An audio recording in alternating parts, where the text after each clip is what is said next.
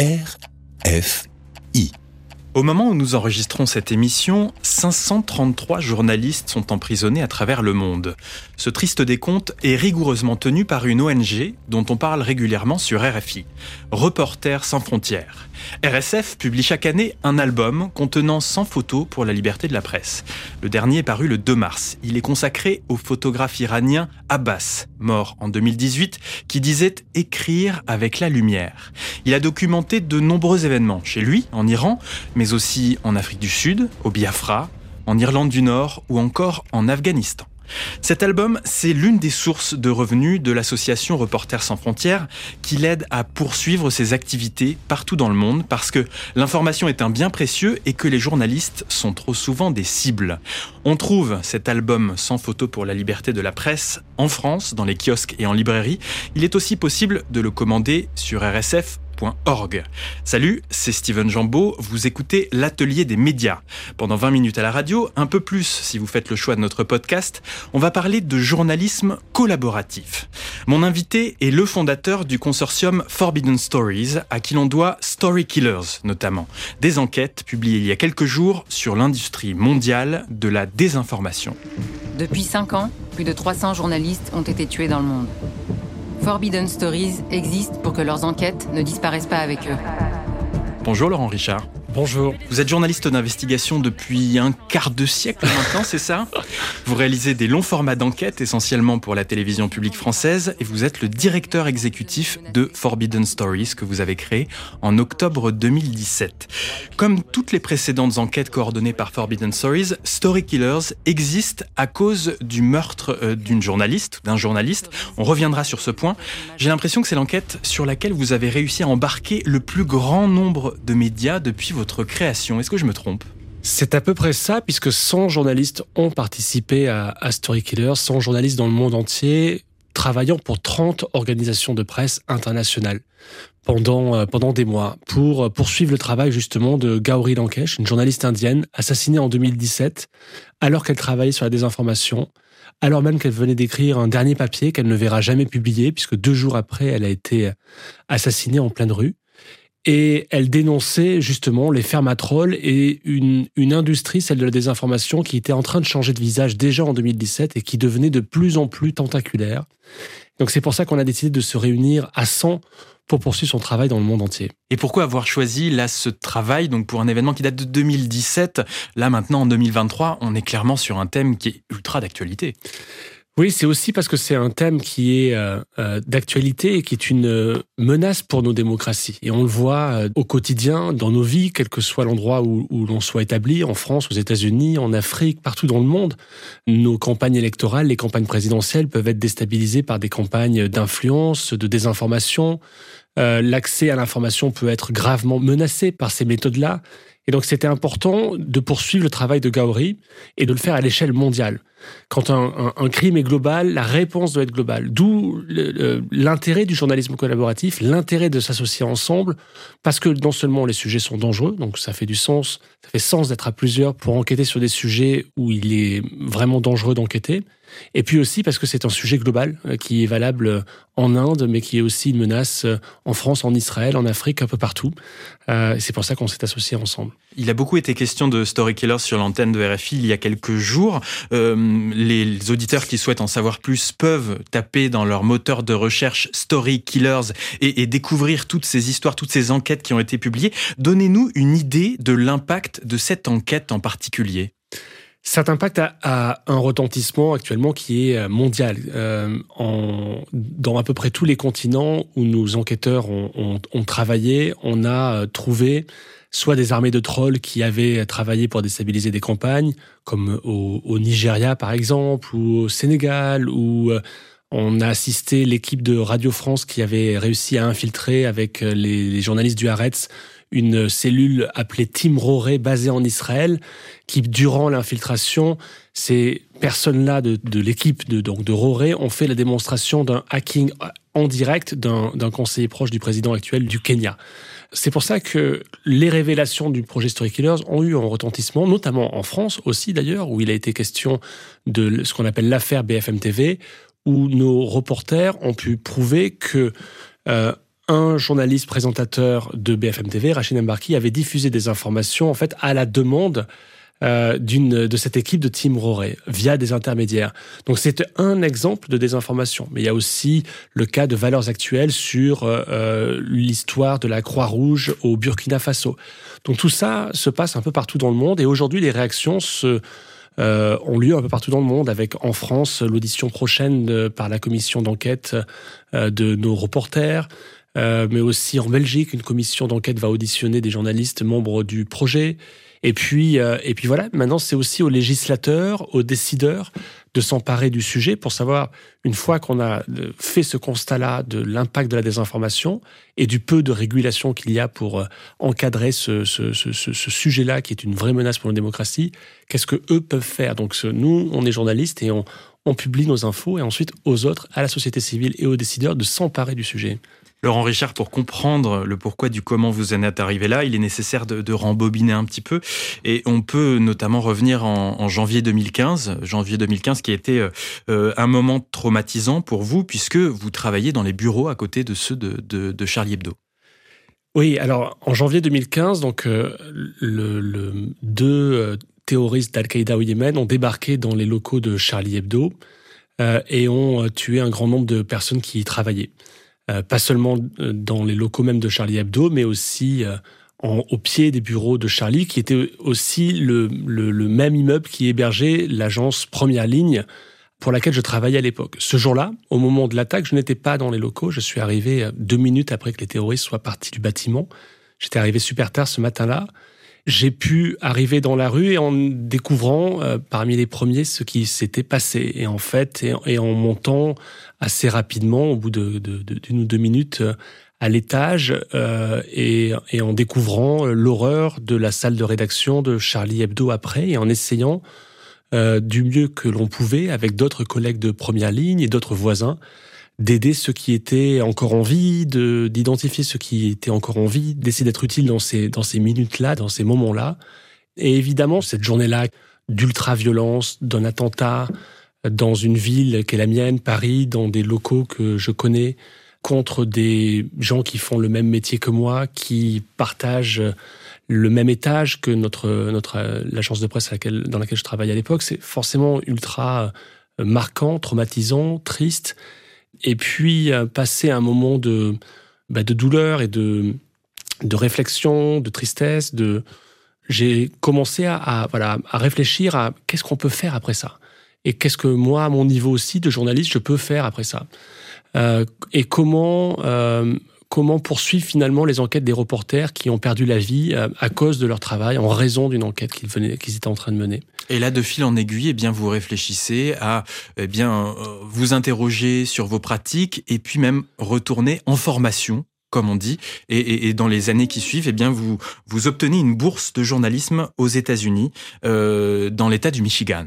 Ouais, c'est-à-dire très rapidement après, au bout de quelques mois après euh, l'attaque contre Charlie, à ce moment-là, j'étais en train de, monter un, un, documentaire de deux heures qui s'appelait Mon président est en voyage d'affaires, qui se déroulait en Azerbaïdjan, où j'étais justement en train de travailler sur une histoire qui avait valu la prison à Khadija Ismailova. J'étais en contact avec Khadija qui était en prison et qui m'avait envoyé un petit mot depuis sa cellule. Laurent, c'est important de poursuivre ce genre d'histoire.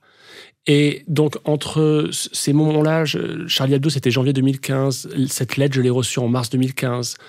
Euh, c'est vraiment à ce moment-là que je, me suis dit bon, il faut qu'on fasse quelque chose et qu'on crée une organisation mondiale qui poursuivra les enquêtes des reporters assassinés, menacés ou emprisonnés.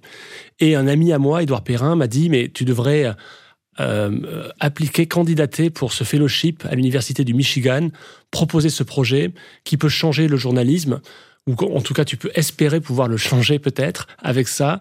donc j'ai envoyé un dossier, j'ai résumé mon projet et l'université du Michigan, ce fellowship-là, m'a dit mais euh, bien sûr, viens. On m'a ouvert les bras là-bas. Je suis arrivé. Et puis j'ai eu un an de temps de cerveau disponible pour réfléchir euh, à comment créer cette grande force internationale pour pouvoir poursuivre les, report, les, enquêtes des reporters assassinés. Alors, vous avez cité Édouard Perrin, euh, qui est celui qui a révélé les LuxLeaks. Euh, et puis, euh, quand vous faites donc cette, cette formation, cette bourse aux États-Unis, vous faites une rencontre également, celle de Bastian Obermeyer. Oui, c'était l'autre journaliste européen sélectionné dans ce fellowship. On était donc les deux Européens, il y avait à peu près 15 Américains. Et lui, Bastian, était à la limite du burn-out, honnêtement, parce qu'il venait de révéler les Panama Papers. Et il, était, il est celui qui a reçu un jour 11 millions de documents d'une source dénommée John Doe et qui lui a euh, donc donné ces documents pour révéler ce, qu'on, ce qui va s'appeler plus tard les Panama Papers, une, la plus grande collaboration dans l'histoire du journalisme, plus de 300 ou 400 journalistes euh, coordonnés par l'ICIJ. Et Bastien était le point de départ de ça. Et quand il est arrivé au fellowship, épuisé, au bout de sa vie, on était, euh, on s'est rencontrés tous les deux. Lui avait une immense expérience du journalisme collaboratif, moi une plus petite expérience du journalisme collaboratif, voire pas du tout. Euh, mais une grande euh, ambition en tout cas d'essayer de, de, mettre en place Forbidden Stories. Et avec Bastien, on a passé beaucoup de temps à discuter et je lui ai pitché le projet. Je lui ai dit, je pense que ce serait bien de mettre en place un consortium qui poursuivrait les enquêtes des reporters assassinés. Il m'a dit, mais ouais, c'est pas mal comme idée et c'est vrai que ça peut se faire et je connais beaucoup de gens qui pourraient euh, nous aider là-dedans. Et, euh, et, il a dit nous aider. Et donc, euh, on s'est tout de suite euh, voilà, associés ensemble. Bastien est l'un des, des, membres du bureau de Forbidden Stories aujourd'hui. Et depuis ce moment-là, on n'a jamais cessé de travailler ensemble. Euh, quelques mois plus tard, Daphne Caruana Galizia a été assassinée. Donc à Malte. À Malte. Euh, et dès le lendemain de son assassinat, Bastian comme moi avons discuté avec Matthew, l'un des trois enfants de Daphne, pour proposer à Matthew que l'on poursuive le travail de sa, de sa maman. Et Mathieu nous a dit, il n'y a qu'une chose à faire aujourd'hui, c'est cela. Donc avec 45 journalistes et 18 organisations de presse, on s'est réunis dès le lendemain du, meurtre de, de, Daphné pour poursuivre le travail de cette journaliste maltaise et essayer d'exposer ce que certains voulaient voir caché, à savoir un niveau de corruption et de blanchiment d'argent endémique euh, au sein de l'appareil politique maltais qui fait partie de, l'Union européenne. Donc là, c'est là que vraiment germe l'idée de Forbidden Stories, que, que ça se met en branle, comme on dit. Euh, c'est donc du journalisme euh, collaboratif. Euh, l'idée de journalisme collaboratif, vous le dites sur le site de Forbidden Stories, n'est pas une idée nouvelle, et vous mentionnez notamment le fameux Arizona Project de 1976, Don Balls. Don Balls, c'est un journaliste américain assassiné effectivement en 76, c'est l'année de ma naissance, qui enquêté sur une affaire de corruption et qui a été assassiné dans l'explosion de sa voiture par une bombe placée dans, sous, sous le siège ou dans le, coffre. Et, et, au lendemain de son meurtre, pour la première fois dans l'histoire du journalisme, d'autres journalistes se sont dit, mais poursuivons le travail de ce reporter assassiné. Et des quatre coins des États-Unis sont arrivés à Phoenix, en Arizona, des journalistes, euh, donc d'un peu partout, pour euh, poursuivre son travail et mener le projet Arizona. C'est la première histoire, c'est la première fois dans l'histoire du journalisme qu'une collaboration se mettait en place. Collaborer entre journalistes n'est pas chose facile. Euh, c'est euh, un changement de paradigme absolu. C'est-à-dire que on est dressé pour devenir des loups solitaires, on est formé pour ça, on est formé pour doubler les autres, on est entraîné pour être les premiers à publier nos scoops, euh, pour avoir des relations ultra exclusives avec chacune de nos sources.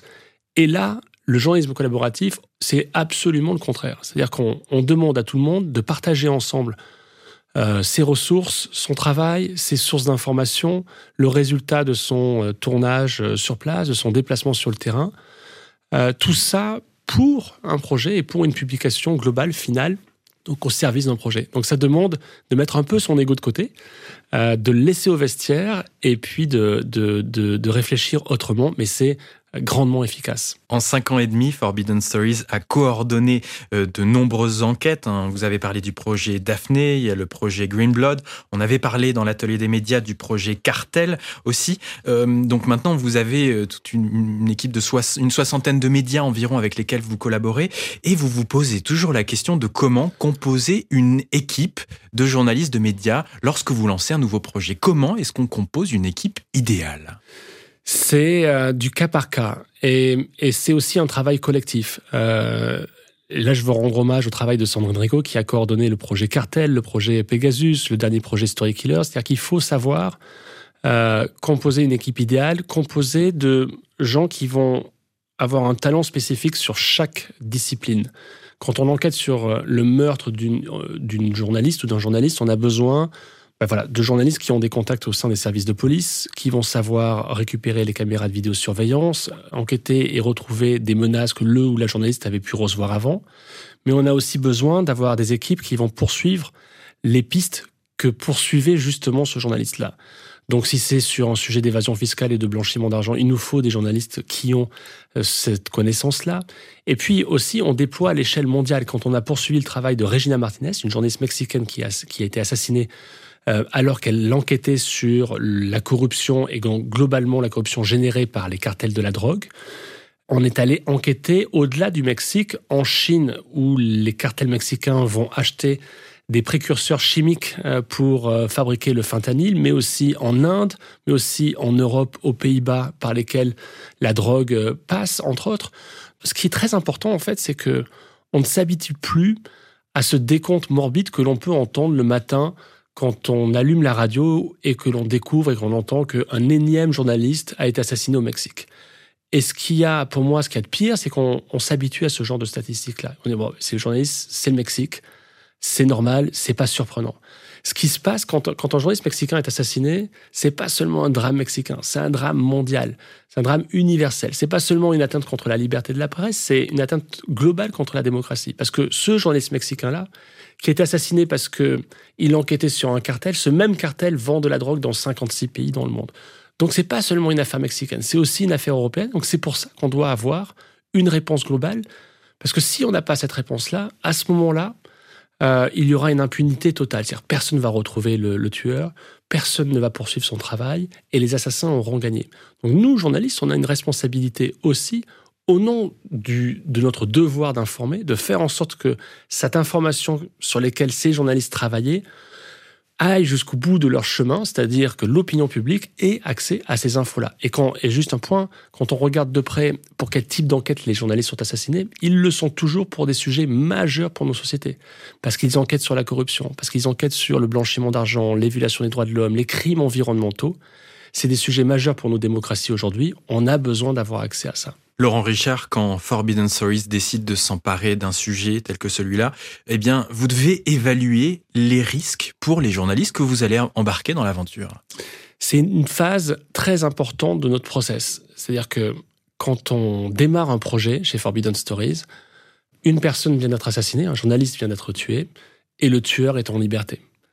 Donc c'est un sujet dangereux, et évidemment, on ne veut pas exposer davantage les membres de notre équipe à Forbidden, nos propres partenaires, donc on doit évaluer le risque. Pour l'évaluer, c'est une chose qui est assez complexe et qui prend du temps et qu'il ne faut pas bâcler.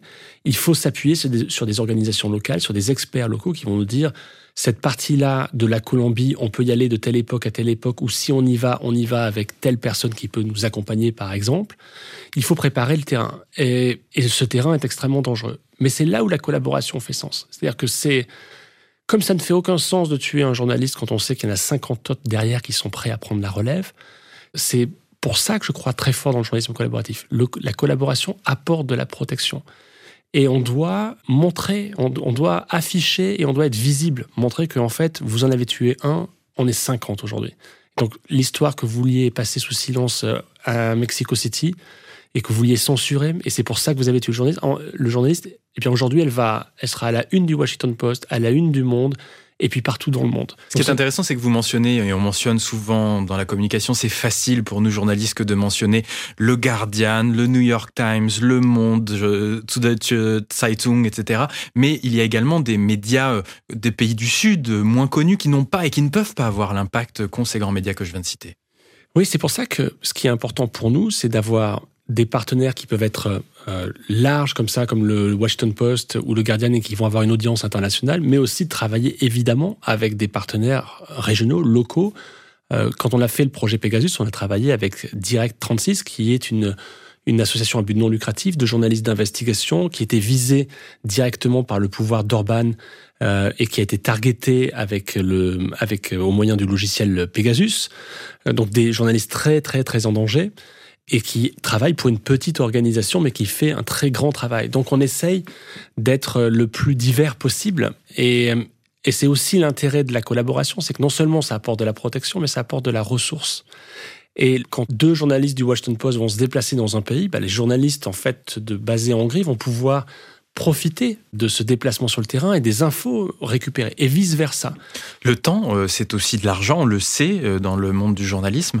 Euh, donc justement, quand vous souhaitez associer un média à un projet, eh bien, vous essayez aussi de prendre contact avec la hiérarchie du journaliste afin de vous assurer qu'il va pouvoir être disponible le temps nécessaire pour pouvoir mener à bien l'enquête. Ça, s'explique parfois en plusieurs semaines, voire plusieurs mois.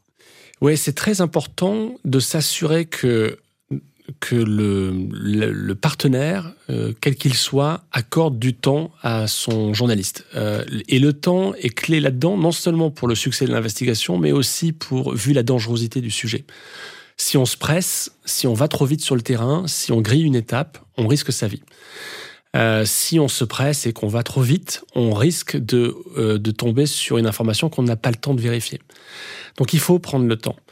Et, donc c'est pour ça qu'on a, on essaye d'avoir à chaque fois un double niveau de discussion avec nos journalistes et les membres du projet, mais aussi avec le rédacteur en chef, avec l'organisation aussi, pour être sûr qu'on est tous sur la même longueur d'onde et qu'on va travailler ensemble dans le secret pendant des mois pour mener à bien notre mission.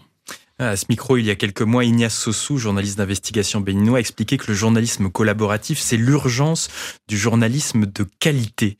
Euh, pour faire aussi du journalisme de qualité, il est important de, se rencontrer, parce que le numérique, c'est bien, mais vous essayez de faire se rencontrer au maximum les journalistes que euh, vous associez sur vos projets. Oui, c'est essentiel de se rencontrer en vrai. C'est bien les Zooms, c'est bien les, euh, les conférences call et tout ça, mais à un moment donné, boire une bière avec euh, un partenaire avec qui on va passer des mois à enquêter sur un sujet complexe, avec lequel on va peut-être se disputer parfois, ben c'est essentiel parce que pour travailler ensemble, il y a un sujet qui est clé, une notion qui est clé, c'est la confiance.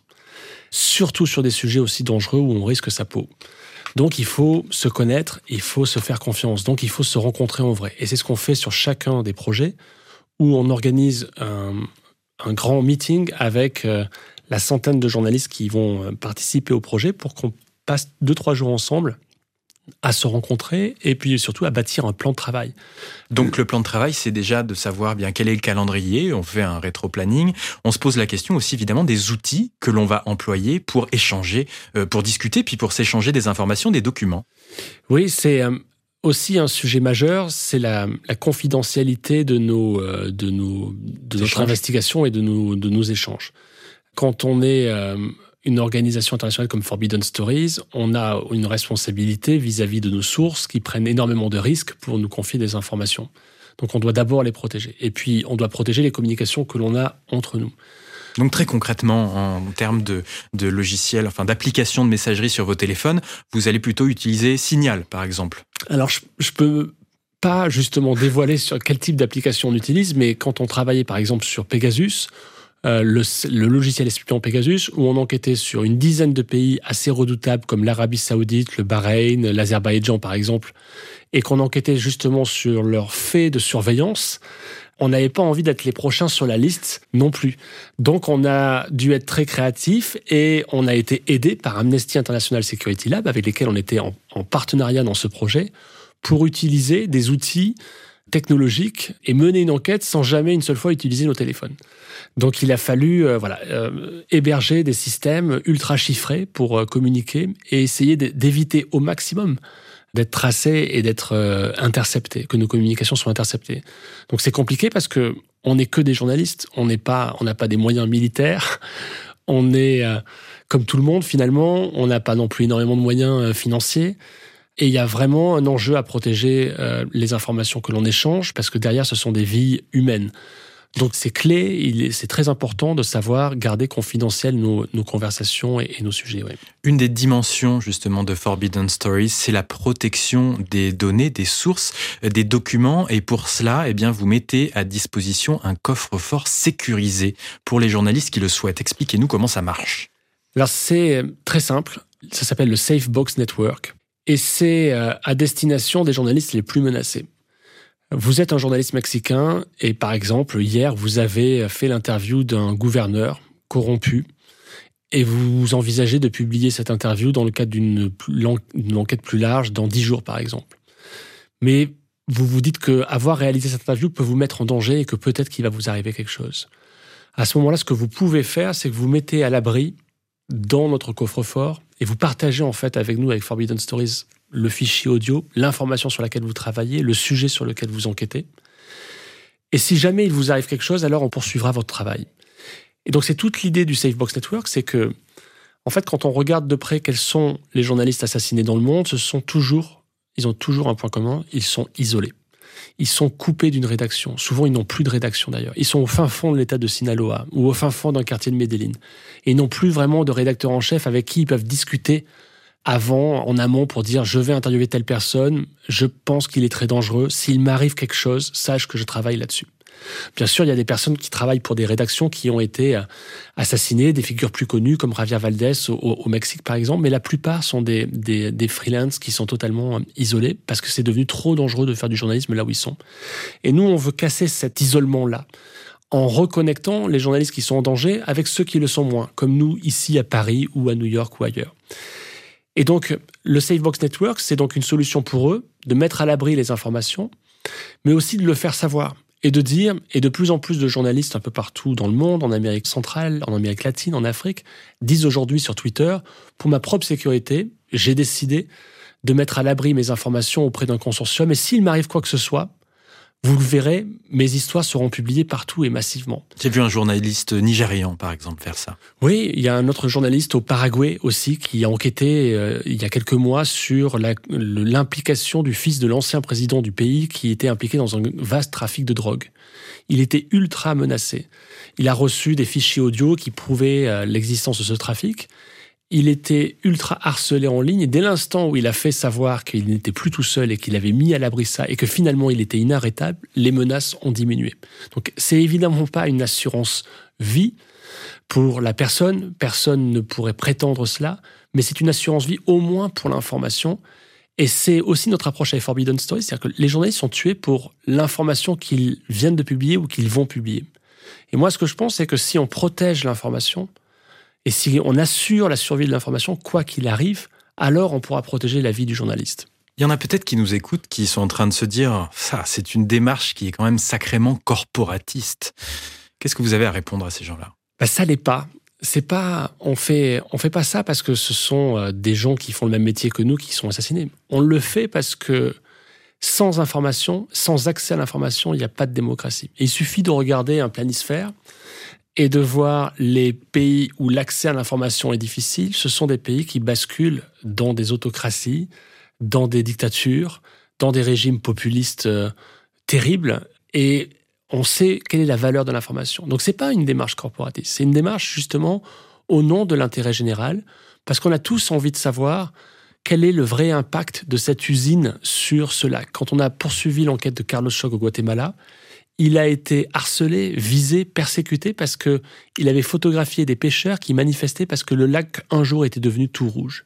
Le poisson était mort. Et tout ça, c'était à cause d'une mine qui était à côté qui avait déversé des produits chimiques dedans.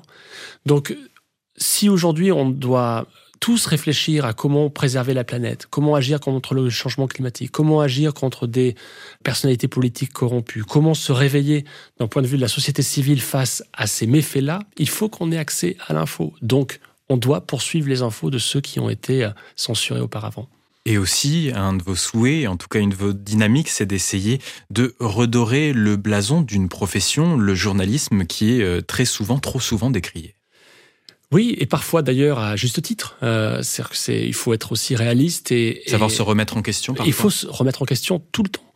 Euh, tout le temps, le, le, il y a des dans notre profession des, des excès, des dérapages, des des dérives qui sont euh, euh que l'on doit euh, euh, contrer, que l'on doit aborder, qui doivent être discutés. Il y a aujourd'hui un, un, déficit de confiance absolue entre l'opinion publique et les journalistes. On considère que les journalistes sont trop proches des élites politiques, trop dans l'opinion et pas assez dans l'information. Et parfois, c'est vrai qu'il y a une confusion qui est entretenue sur les plateaux de chaînes d'infos en continu où on ne sait plus en fait si le journaliste délivre son opinion parce qu'il fait un édito ou s'il délivre une information et qu'il énonce des faits. Donc on peut être perdu là-dedans. Et je pense que pratiquer ce type d'investigation de manière collaborative, montrer qu'on est capable de s'unir malgré les agendas des uns et des autres, quelles que soient les latitudes, sur des sujets qui relèvent de l'intérêt général, parce qu'il s'agit d'un crime environnemental, parce qu'il s'agit de euh, la cybersurveillance qui nous menace tous, de la désinformation qui euh, gangrène nos démocraties, et qu'on est capable de travailler ensemble pour l'intérêt général, oui, à ce moment-là, je pense que le journalisme collaboratif participe de cet effort de restauration de la confiance entre l'opinion publique et les médias. Laurent Richard, pouvez-vous nous dire sur quel sujet travaille actuellement le consortium Forbidden Stories?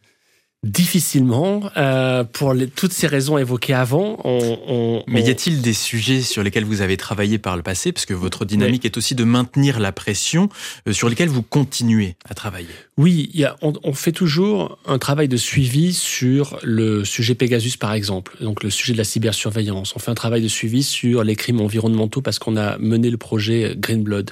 On fait un travail de suivi sur les cartels mexicains, évidemment. Là, en ce moment, on est en train de, poursuivre aussi le travail de Rafael Moreno, qui est un journaliste colombien, qui est assassiné en octobre dernier, et qui avait partagé avec nous, via le Safebox Network, les informations sur lesquelles il travaillait, et qui nous avait euh, fait part des menaces grandissantes qu'il recevait, et qui nous avait demandé, si jamais il lui arrivait quelque chose, de poursuivre son travail. Et en octobre dernier, il a été assassiné dans le nord de la Colombie. Immédiatement après, avec euh, mon équipe, on est parti là-bas. On a rencontré d'autres journalistes colombiens, on a rencontré la famille de Raphaël et on a mis en place un consortium, un large consortium pour poursuivre le travail de, Raphaël. Donc ça, c'est une, une des enquêtes que l'on mène. Il y en a d'autres qui sont, euh, qui sont en cours aussi de, de collaboration. Et c'est un travail qui ne s'arrête évidemment jamais. Pour les journalistes qui nous écoutent là sur RFI et travaillent sur des sujets sensibles ou se pensent menacés, alors ils peuvent évidemment aller sur forbiddenstories.org. Euh, qu'est-ce que vous souhaiteriez leur dire? Leur dire que euh, l'union fait la force. Ça, c'est le, premier truc. Je pense à vraiment à, il faut en être convaincu parce que souvent, quand on est euh, un journaliste isolé on est souvent harcelé en ligne et on l'est de plus en plus. Il y a de plus en plus de journalistes qui prennent des avalanches de tweets euh, déversés en rafale par des bots. Euh, précisément pour les discréditer. Donc il y a un sentiment en fait d'isolement terrible pour ces journalistes-là. Il faut qu'ils sachent que nous on existe et qu'on est, euh, euh, on essaye d'agir à l'échelle mondiale et que il est très important que ce soit avec Forbidden Stories ou avec d'autres de créer des collaborations journalistiques. Parce que c'est ainsi qu'on va dissuader justement les crimes commis contre les journalistes. Donc ça, c'est vraiment, je pense, le message à faire passer, c'est que il faut euh, savoir se faire confiance, il faut établir des protocoles de collaboration, parce que ce que l'on voit aussi, c'est que ce qui tue les journalistes, c'est le fait d'être isolé, c'est l'impunité autour. Au Mexique, il y a plus de 99% de taux d'impunité, c'est-à-dire sur 100 meurtres, une seule fois un seul criminel qui va être identifié. Donc il faut euh, avoir conscience de ça et du coup réagir en conséquence en s'associant à d'autres journalistes qui peuvent être de l'autre côté de la frontière pour montrer à ceux qui veulent vous censurer et vous faire taire qu'en fait ça ne servira à rien et pire, ce sera contre-productif parce que l'histoire qu'ils voulaient voir cachée, qu'ils voulaient cacher quelque part, sera à la une des journaux du monde entier. L'impact peut être massif. Oui, c'est ce qu'on appelle l'effet Streisand. Euh, c'est Barbara Streisand qui avait voulu faire interdire la photo de sa piscine en forme de haricot. Elle avait poursuivi un photographe et euh, lors du procès, des centaines d'autres photographes sont venus pour couvrir le procès et du coup, la, piscine en forme de haricot a été vue dans le monde entier. Donc c'est euh, c'est pour ça que ouais, je crois très fort dans le journalisme collaboratif et dans le fait de continuer le travail des autres. Merci beaucoup Laurent Richard. Merci à vous pour l'invitation. Je rappelle que vous êtes directeur de Forbidden Stories et je signale par toute transparence m'être appuyé entre autres pour préparer notre conversation sur un entretien que vous avez accordé à Xavier Eutrope de l'excellent site La Revue des médias de l'INA que je recommande. À bientôt dans l'atelier des médias. Merci. La fin de cette émission approche et comme chaque semaine, place est faite à Mondoblog Audio qui vous permet d'entendre les voix des blogueuses et blogueurs francophones de RFI. Sans plus attendre, direction le Togo. Écoutez Elie Akoué nous présenter les 5 bonnes manières de devenir, attention, un chauffard et provoquer des accidents de la route. Parmi ceux qui prennent la route, on en trouve d'une race particulière une certaine catégorie de conducteurs qui n'ont que faire de la prudence et du code de la route. Ils aiment se comporter en mauvais conducteurs mettant en danger leur vie et celle des autres sur la route. Leurs écarts de conduite sont pour la plupart à l'origine des nombreux accidents enregistrés chaque année au Togo. Pour les six premiers mois de l'année 2022, on comptait déjà près de 3818 accidents. Des chiffres affolants qui ne sauraient émouvoir les chauffards les plus endurcis. Si jamais vous aussi ça vous tente d'aller grossir les rangs des chauffards qui abondent déjà sur les routes de Lomé, bah voici comment s'y prendre. D'abord, il faut confondre les routes avec des circuits de Formule 1. Le chauffard prend toujours du plaisir à rouler à tombeau vert à une vitesse excessive. À cause d'un trafic routier souvent dense en zone urbaine, la circulation doit se faire à une vitesse modérée. Mais le chauffard ne veut rien entendre.